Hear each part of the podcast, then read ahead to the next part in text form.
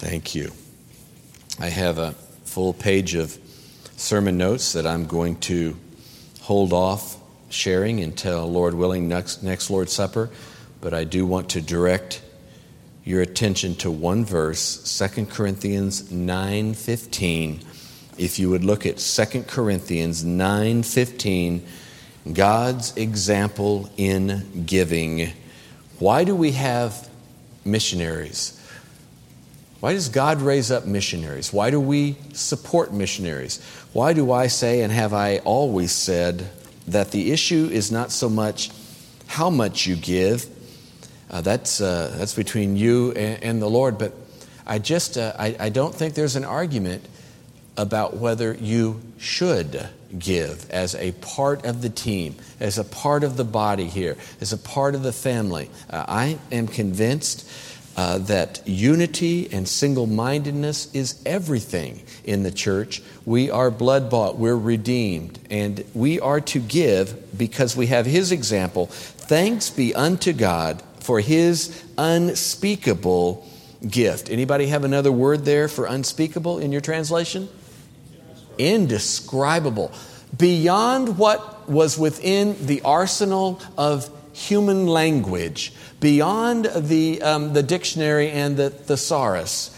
Uh, it, was, it was past that. It was more than could be um, fully explained. It's indescribable. The gift of God's grace is deeper than we can fathom. It's deeper than we can fathom. It's wider than we can traverse. We can't go there. We can't reach down to there. It's higher than we can climb, and it's longer than we can measure. That is the grace of God. It is unfathomable. It is indescribable. It is unspeakable. And so, because of that, because of that gift of salvation that God took upon Himself, the form of a servant, He came in the likeness of man, and for man, uh, took our place on the cross. And certainly, you know the gospel story. And He did it because of having a heart for missions. He came to seek and to save the lost.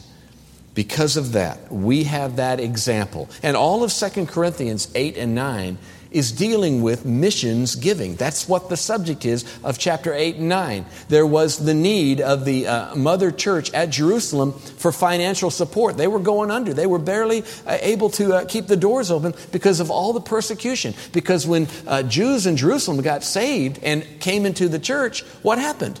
They, their families left them, their friends left them, their fortune was gone. They were excommunicated, they were cut off from society. And so they were barely able to even stay alive, let alone keep the lights on and pay the bills. And so the churches in Macedonia and Achaia and Galatia were prompted through knowing of this mission need to bring an offering. And what an offering they brought. That's what all of chapter 8 and 9 is dealing with. It's dealing with faith promise missions. And the example is God's missionary heart. The example is what He gave. And so we give because of God's example in giving. We come to the Lord's table and we see uh, that illustrated. We see a picture of Him giving His body, Him shedding His blood so that the debt would be paid. God so loved the world, He gave. he came not to be ministered unto, but to minister and to give his life a ransom for many. If you know him, he paid that price, he gave. Let's follow that example and be a giver as well. Lord, I'm thankful for your word, thankful for this, this report, how my heart is, uh, is just um, charged with uh, hope and faith of what you can and will do.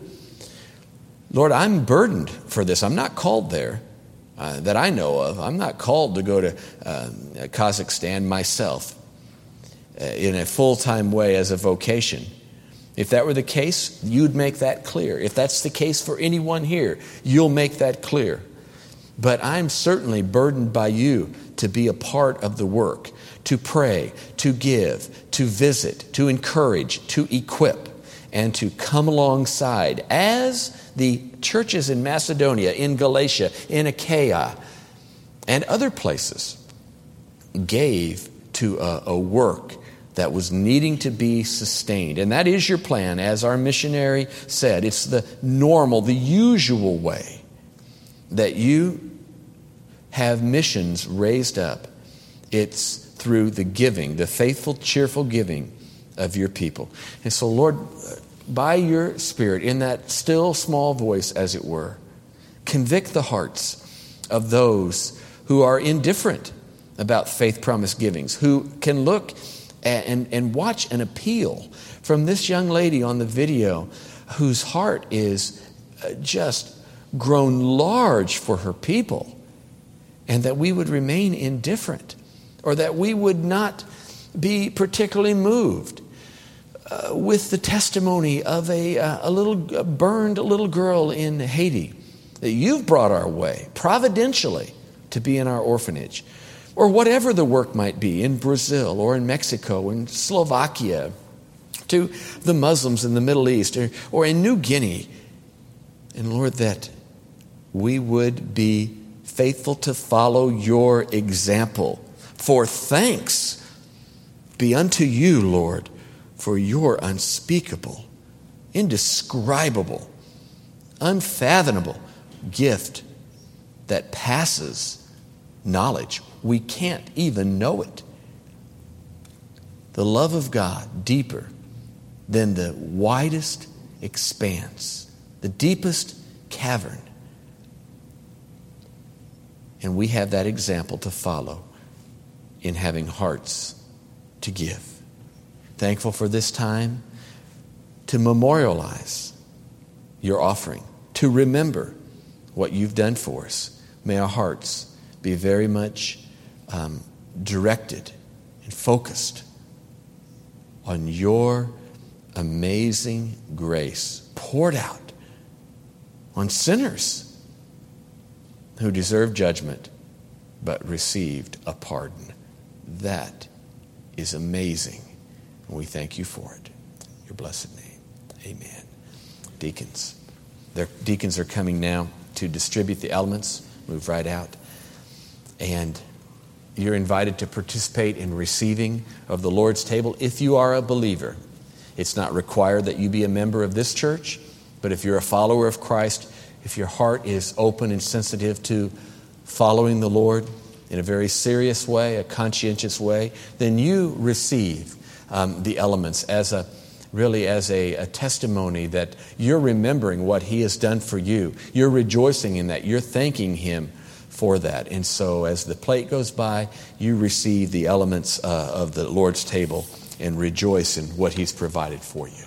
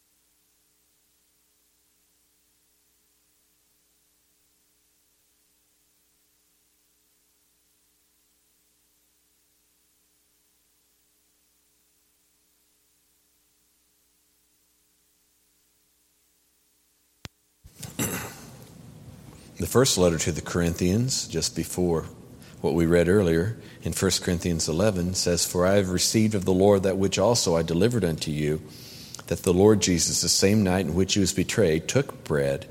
And when he had given thanks, he broke it and said, Take, eat. This is my body, which is broken for you. This do in remembrance of me. Lord, I'm thankful that you were willing to do that and to bear the punishment, the guilt, the blame, the debt, and the separation, the break in the intimacy of the Godhead as you sensed being forsaken um, while becoming a sin offering. Again, that's beyond our knowledge, our ability to grasp. So that highlights the infinite wrong of sin, the infinite sinfulness of sin, and what it will do, and how severe a payment must be made. Thankful that you made that payment. And because of that, we are set free. You came to set the prisoner free. And now, because of that, we are bonded to you as your servants. And you care for us in such a benevolent way. And so, Lord, uh, you're to be thanked and to be followed, to be adored, and we do. In your name, amen. Gentlemen.